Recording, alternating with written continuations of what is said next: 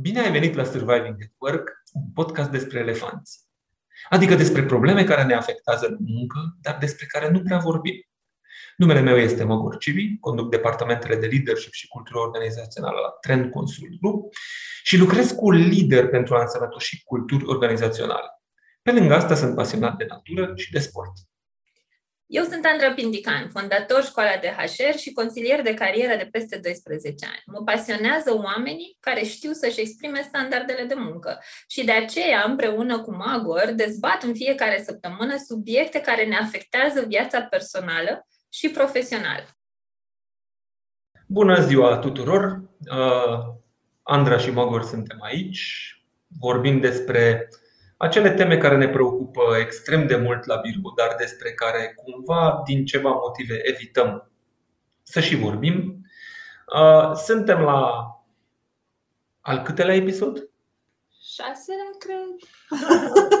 N-am mai numărat. Oricum am fost corigentă la mate, nu mă pune pe mine să număr. Venim cu, venim cu o temă extrem de interesantă azi. O să vorbim despre faptul dacă Uh, ne întoarcem la birou, nu ne întoarcem la birou, ce se va întâmpla cu lucrurile noastre de muncă. Sunt aici foarte, foarte multe dezbateri. Unii oameni sunt foarte radicali și spun de acum încolo eu vreau să lucrez doar de acasă și nu mă interesează compania, trebuie să se adapteze la mine. Sunt companii și oameni care spun, bă, ar trebui să revenim la cum era toată pe vremuri. Știam că stau 8 ore la birou, bine dacă erai norocos, pentru că știm că în realitate se stătea și 10 ore și 12 ore sau așa mai departe. Și uh, cumva trebuie să găsim ce ne ascunde viitorul până la urmă? Ce se va întâmpla cu industria noastră, unde toată lumea are o părere foarte fermă despre acest subiect și avem așteptări foarte diferite. Unele companii au așteptările lor, unii oameni au așteptările lor și să vedem cumva unde am putea să ne situăm. Și cred că, ca, ca și pentru început, am putea să uh, introducem două cifre. Unul este la nivel global. The Economist a venit cu un sondaj care spune că 79% dintre oameni ar susține ca să se introducă o legislație care să prevină angajatorii să te forțeze să te întorci la birou. Adică aproape 80% dintre oameni spune că bă, ar trebui cumva prin lege să garantăm flexibilitatea. În România, dacă ne uităm, Ernst Young a făcut un sondaj în România acum 3 luni și ei spun că în acest moment 54% dintre români ar fi pregătiți să demisioneze, adică să părăsească actualul angajator, dacă acesta refuză să-i ofere flexibilitate. Ce înțelegi din aceste cifre, Andra? Că mi-ai arătat Sfântul Graal și acum mi iei. Așa. Uh, ideea e că mi se pare, știi, că a devenit uh, discuția asta despre work from home, cum era când eram noi mici, tânări și neliniștit. Știi, episodul 2550, nu mai îmbătrânești, nu mai murea niciunul. Cred că și discuția asta o să fie un nou uh, serial tânăr și neliniștit, pentru că um, atinge, vin în fiecare zi alți factori care o influențează și s-a schimbat schimbarea. Dar cred că trebuie să ne uităm la context din mai multe perspective. Data avem trendul, apoi avem nevoia umană și apoi avem limitările. Și trendul e că, da, work from home e the new pink, the new orange, the new black, the new ce vreți voi. E lucrul ăla la care visam cu toții. Țin minte când eram HR, Doamne Dumnezeule, cât mă rugam, mă milogeam, nu mai știam cum să fac pitch la business ca să conving să dăm și noi două zile pe lună de acasă, pentru că aveam oferte financiare foarte low față de piață și nu aveam nimic atractiv să atrag candidatul, știi? Și mă milogeam de organizația cu pricina unde eram acolo. Bă, două zile pe lună, două zile. Și acum sunt work from home și vorbeam cu colegii, nici nu mai vor să revină, știi? Și cât de greu a fost atunci să-i conving de alea două zile. Într-o zi, adică mi-aduc aminte, aveam reprezentanții angajaților, eram liderul unei organizații și s-a negociat ca fiecare vineri să fie opțional, adică oricine să poate să lucreze de acasă. Și mi-aduc aminte când mă gândeam așa în adâncul gândurilor mele, mă gândeam, mamă, cât o să chiulească oamenii ăștia. Asta a fost primul gând la vremea respectivă Respectiv. care mi-a venit în cap. Și cred că sunt foarte mulți manageri și acum care spun oamenii, prin definiție sunt leneși, rolul meu e să mă asigur că să-i pun la muncă. Că well, pe ei. Hey, newsflash! Acum trendul e că work from home e cool și uh, aș vrea să îl scoatem puțin din lista de beneficii. Este un regim de muncă, nu este un beneficiu. că da, îl simți tu ca un beneficiu dacă îl ai, ia cât a ăia pe care, care nu l-au ar spune că nu se oferă acest beneficiu. Dar hai să ne uităm un pic și la cei care beneficiază de acest regim de lucru, și anume oamenii. Vreau să avem în vedere faptul că suntem extraordinar de diferiți și fiecare s-ar putea să aibă altă nevoie. Ai oamenii care vor să vină la birou și știu că tu faci parte din această categorie. Păi ne uităm la noi doi eu abia așteptam să pot să revin la birou, adică pentru mine a sta cu colegii, socializarea și inclusiv mindset-ul pe care l-am la birou este total diferit de, de mindset-ul de acasă, iar tu, uite, biroul tău nu se schimbă, acolo ești. Da. Bine, eu fac parte din categoria celor care vor să mixeze, mix it up a bit, pentru că îmi place și mie să vin să mă întâlnesc cu tine când vin la București sau să mă întâlnesc cu alți uh, colaboratori de mei. Bine, uh, un pic diferit la mine că eu nu fac parte neapărat dintr-o echipă, dar uh, chiar și așa sunt oamenii care au nevoie de și uneori să fie prezenți și alteori să fie doar cu ei. Da? Și sunt și cei care vor să nu se mai întoarcă never ever, ever, ever. Și chiar sunt persoane care au migrat către sat, către mediul rural din timpul pandemiei și îmi spun că pur și simplu nu mai poate să se întoarcă pentru că e o chestie de logistică. M-am mutat la patru ore de locația unde lucrez. Deci dacă mă cheamă obligatoriu la muncă, n-am încotro decât să renunț la job. Și iată cum ne uităm odată la trend, e super cool, apoi la nevoi, hmm, nu toată lumea vrea cool ăsta, și apoi hai să ne uităm și la limitări. Că ai păi, joburi... Trebuie să ne uităm la limitări, adică sunt o grămadă de locuri de muncă unde a lucra de la distanță nu este o opțiune. Hai să ne gândim, de exemplu, cine ar aranja rafturile în uh, supermarketuri, cine ne-ar servi la retail și multe alte joburi care efectiv nu-ți permit să lucrezi de acasă. O parte dintre aceste joburi va fi până la urmă robotizat, va fi automatizat. Asta se va întâmpla. Dar dincolo de acest lucru, ne putem imagina să mergem la spital la operație în acest moment fără medici, fără asistente, fără să fii preluat, așa mai departe, e destul de greu. Și atunci avem și limitările diverselor industrii de, de peste care nu putem să trecem. Da, și probabil și pilotul de avion ar vrea să lucreze de acasă, dar deocamdată dă o siguranță destul de mare oamenilor care stau pe avion ca să aibă un om acolo, că dacă ceva nu e ok, să poate un om să preia controlul cumva. Okay. Uh, total de acord cu toate lucrurile astea, plus eu aș mai aduce o perspectivă, companii care, se, care sunt on board cu lucru de acasă, dar oamenii nu pot să-l ducă chestia asta. Adică nu neapărat că ne cere uh, jobul în sine, dar ok, au fost extrem de mulți oameni care au declarat că sunt mai productivi de acasă.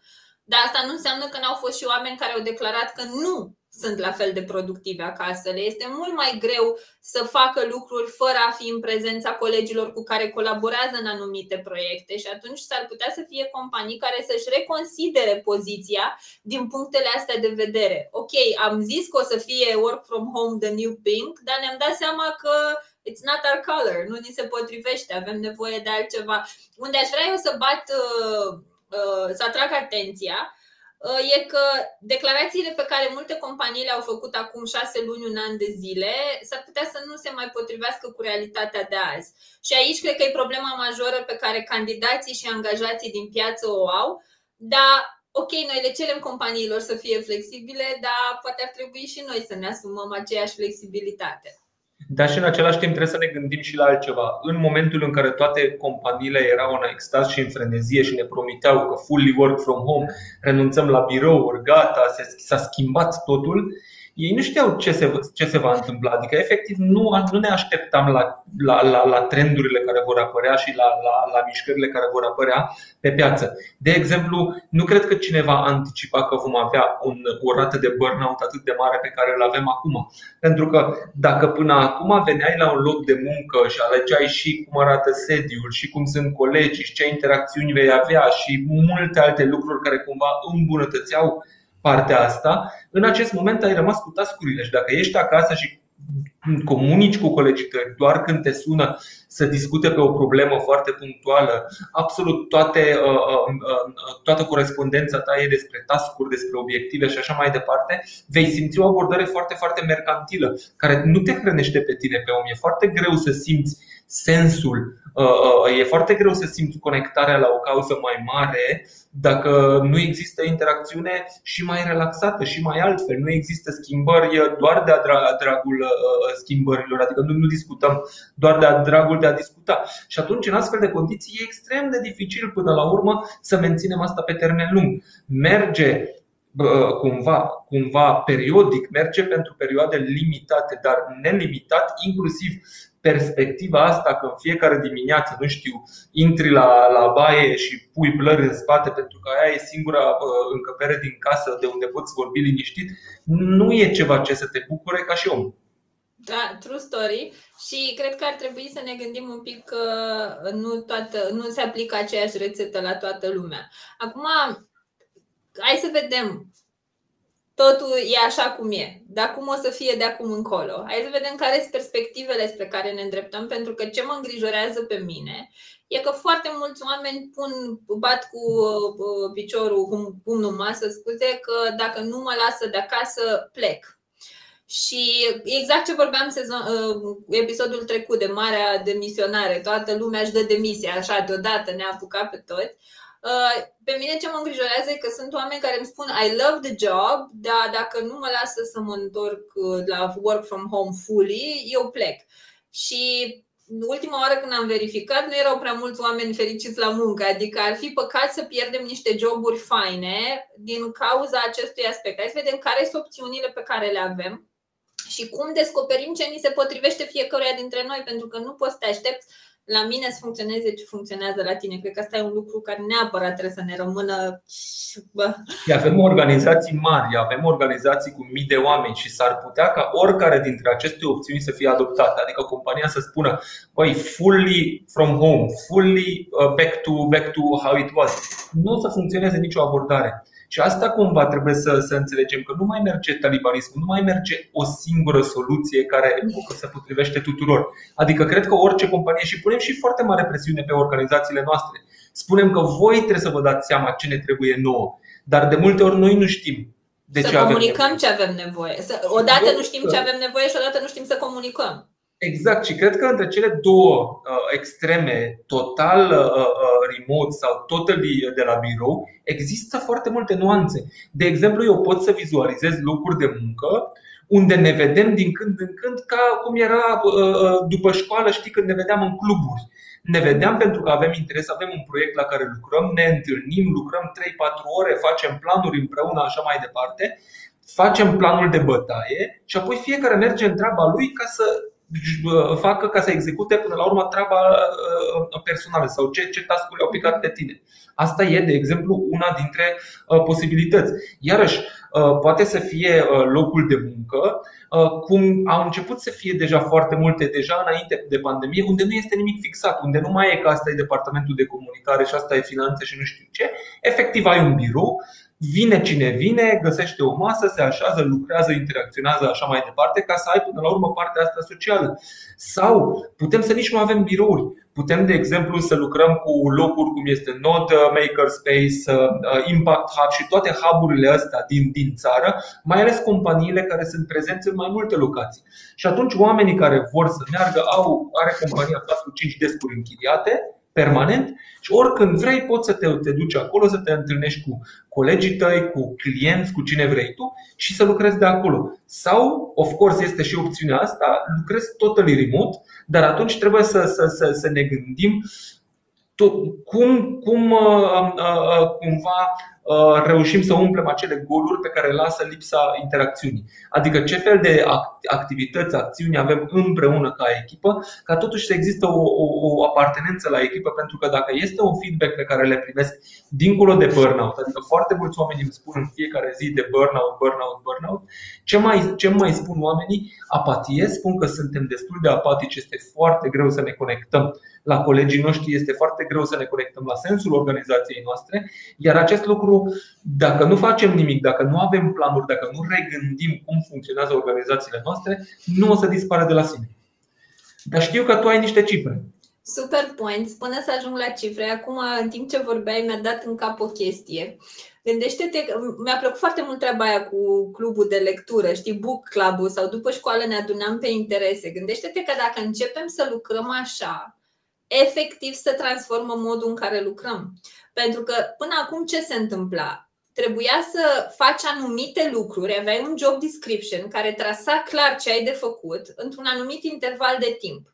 Și a fost foarte dificil, eu știu, din munca mea și tu, la fel, training, să le explicăm liderilor că oamenilor nu trebuie să le dai mură în gură, trebuie să le dai spațiu să găsească ei soluții, să atingă obiective. Și iată cum acum, când nu mai ai un spațiu pe care tu ca angajator sau manager îl controlezi și nu mai pui pe om să fie pur și simplu un puppet care face tot ce zici tu, când el are acest spațiu endless la el acasă, vine în hub, se întâlnește cu, cu, cu echipa de marketing, el atunci chiar devine exclusiv responsabil de obiective și treaba lui cum se organizează, că vine două zile la birou, că lucrează de acasă, că, nu știu, noaptea de la 10 la 12 e cel mai productiv și atunci scrie cel mai bine un marketer, un copywriter, este treaba lui cum ajunge acolo. Și mă mai gândeam la un aspect, uh, mi se pare că ne ducem foarte mult înapoi la ideea de triburi. Băi, de, noi avem ceva de făcut, I will find my people și o să încep să lucrez cu ei ca să-mi ating performanța. Cât de Bine, în același timp, mie mi se pare că asta e destul de amenințător la adresa liderilor. La adresa, da. Nu a liderilor, a managerilor mai exact. Că liderul, totuși, liderul trebuie să controleze toată organizația și trebuie să se descurce la, la partea strategică. Însă când ești manager și vezi că oamenii tăi se conectează absolut random, adică tu nu poți să controlezi care departament cu care se conectează, nu poți să controlezi ce fac oamenii tăi și așa mai departe, asta poate să fie foarte înspăimântător dacă ești în paradigma aia că rolul tău este Control. să trasezi toate direcțiile, să dai toate sarcinile și să te asiguri că totul este livrat. Și atunci va fi nevoie și asta nu doar pentru această problemă, dacă ne întoarcem sau nu la birou. În general, mi se pare că va fi nevoie ca organizațiile să planteze niște manageri cu gândire nouă, unde managerul mult mai puțin să fie pe execuție, mult mai să fie pe control, mult mai, să fie, mult mai puțin să fie pe micromanagement, ceea ce nu ar fi trebuit să fie niciodată, și mult mai degrabă să devină facilitatori Adică să se asigure că acei oameni care au idei, care au drive, care vor să facă lucruri să, să se poată întâlni, să aibă un buget, să aibă susținerea necesară de a pune ideile lor în practică. Și asta, din punctul meu de vedere, va face o foarte mare diferență între organizațiile care vor spune mergem înapoi în trecut, o să ridicăm zidurile mai puternice, o să protejăm oamenii și așa mai departe, și organizațiile care o să spună hai să vedem ce se va întâmpla hai să ne jucăm puțin cu organizația, hai să ne jucăm puțin cu rolurile noastre, dar în același timp să fim atenți la oameni, adică să respectăm oamenii și să vedem cum putem să scoatem din oameni uh, tot ce au mai bun. Dacă ar fi după mine, în job description-ul managerului ar fi un singur task, obiectiv, ce vrei tu. Creează un ecosistem de performanță. Ecosistem înseamnă că se susține singur, că funcționează on his own. Nu trebuie să fii tu acolo papătir și să uh, manipulezi pe toată lumea. Mă rog, nu discutăm astăzi despre leadership, uh, e pentru alt topic. Uh, fac un mic sumar la ce ai spus. Ok, care sunt variantele pe care le avem? Fie ne întoarcem la fel ca înainte, deși nu știu câți mai putem să ne întoarcem. Ni s-a dat așa. Da, ni s-a dat, știi, să gustăm din prăjitura aia bună și acum ce ne dați pâine cu ulei cu zahăr? Hai mă, serios. așa. Uh, e varianta asta de hub club în care, nu știu, nu sunt eu cu economistul și cu finanțele, dar totuși o grămadă de bani pe care îi mai reduci din cheltuielile cu spațiu, cum ar fi să redirecționezi niște bugete spre niște beneficii mișto pentru oamenii tăi și ar mai fi și varianta fără contact fizic în care suntem toți remote, doar virtual, unde eu sincer aș susține că măcar din când în când să existe niște momente de coagulare echipă live în măsura restricțiilor, evident. Uh, deci asta ar fi cel puțin din ce vedem noi astăzi, 7 a 10 la 1 și 20 ca și variante de Să nu înțeleagă nimeni că aici sunt trei variante. Între a, ah, cele două extreme sunt N variante și asta trebuie să înțelegem. Tot vorbim de agile, tot aud în mm. corporate agile, agile, agile, agile. Ar, am putea să înțelegem ce înseamnă asta. Nu înseamnă nimic altceva decât faptul că suntem deschiși și observăm oamenii noștri. Că despre asta e vorba. Cât de mult ești capabil să observi nevoile oamenilor și ce fel de răspunsuri reușești să găsești la, până la urmă la nevoile lor. Despre asta vorbim, nu e, nu e rocket science. Puțină atenție și puțină flexibilitate. Îmi place foarte mult asta, cât de atent ești la nevoile oamenilor tăi și aici ridic un semnal de alarmă spre HR, spre management. Uh, vreau să înțelegem că orice ar fi, oamenii vor avea de-a face cu incertitudinea. Dacă vin la birou, vor fi în incertitudinea că se pot îmbolnăvi, oare azi e ziua în care iau, azi e ziua în care nu, cu vaccin, fără vaccin nici nu mai contează asta. Această incertitudine va exista oricum. Dacă stau acasă, și nu au acea certitudine a spațiului de muncă, a siguranței profesionale. Pentru că înainte veneam la lucru în fiecare zi, ceea ce mi întărea în mintea mea siguranța că eu am un job safe, un contract de muncă nedeterminat, nu amenință niciun pericol major, deci mintea mea e safe și îmi permite să mă focusez pe performanță. Ori când acasă, toți factorii care mi indicau că sunt safe lipsesc. Deci vreau să înțelegem că incertitudine vom avea și la muncă și acasă și musai ca oamenii de HR și uh, managerii să reușească să-i ajute pe angajați să găsească care sunt nevoile de care ei au nevoie să le împlinească ca să se simtă safe. Că ne întoarcem la ce vorbim în fiecare episod, punctul zero pentru performanță e siguranța psihologică. Nu vorbim despre cai vers pe pereți și inovație și schimbăm toată lumea dacă omul tău se simte în constant pericol. Ca și final, nu știu, ca și de notă de final, aș spune că o să public, am făcut un sondaj legat de întoarcerea la birou și sunt foarte multe date și cred că cel mai Uh, valoros ar fi să le fac într-un material pe care să-l pun pe LinkedIn pentru cei care ne-au urmărit, ca să vadă un pic care e percepția. Cum vor mai... niște preview, hai spune oh câteva lucruri Câteva? Ok, mai avem cât? Două, trei minute. Hai că mă, mă risc. Uh, bun, să vă zic că 40 și ceva la sută din oameni vor să plece din joburile pe care le au acum. Nu e neapărat cea mai bună veste. Uh, important e că doar 32% au votat că vor să lucreze fully remote 60% au spus că vor hibrid și la birou au fost doar 6%. Dar iată, nu trebuie să ignorăm pe aia care vor la birou doar pentru că sunt 6%. Că dacă era invers, v-ar fi afectat pe toți, da? Păi ce, eu trebuie să vin la birou că, da? Bun. Uh, ce îi îngrijorează cel mai mult pe oameni legat de revenirea la birou? Uh, surprinzător. Nu. Deci fiți atenți. Riscul de a lua COVID, 42% au fost panicați de asta, da? Scăderea flexibilității de lucru 60 și ceva la sută. Deci mai mult mă sperie că s-ar putea să-mi pierd flexibilitatea muncii decât faptul că s-ar putea să mă îmbolnăvesc de COVID. Păi, și...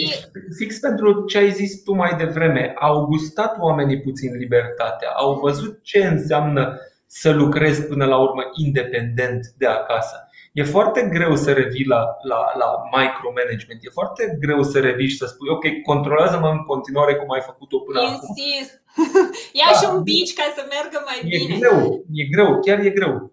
Uite, câteva chestii super faine uh, care, care din măsuri, următoarele măsuri te-ar face să te simți în siguranță dacă ți s-ar cere să vii obligatoriu la muncă și se pare că cea mai uh, vaccinarea este cea care îi face pe oameni să se simtă cel mai safe. Pe locul 2, limitarea numărului de angajați care vin la birou, adică ok, hai să controlăm cât de mulți suntem și pe locul 3, uh, obligativitatea de a purta mască pentru toți cei prezenți. Dar când am întrebat care ar fi uh, măsura care te-ar deranja cel mai tare, a fost cea de a purta mască. Deci o vrem, știm că ne ține în siguranță, dar o detestăm. Deci iată cum venim la birou și stăm într-o stare totală de disconfort. Păi, nu numai asta.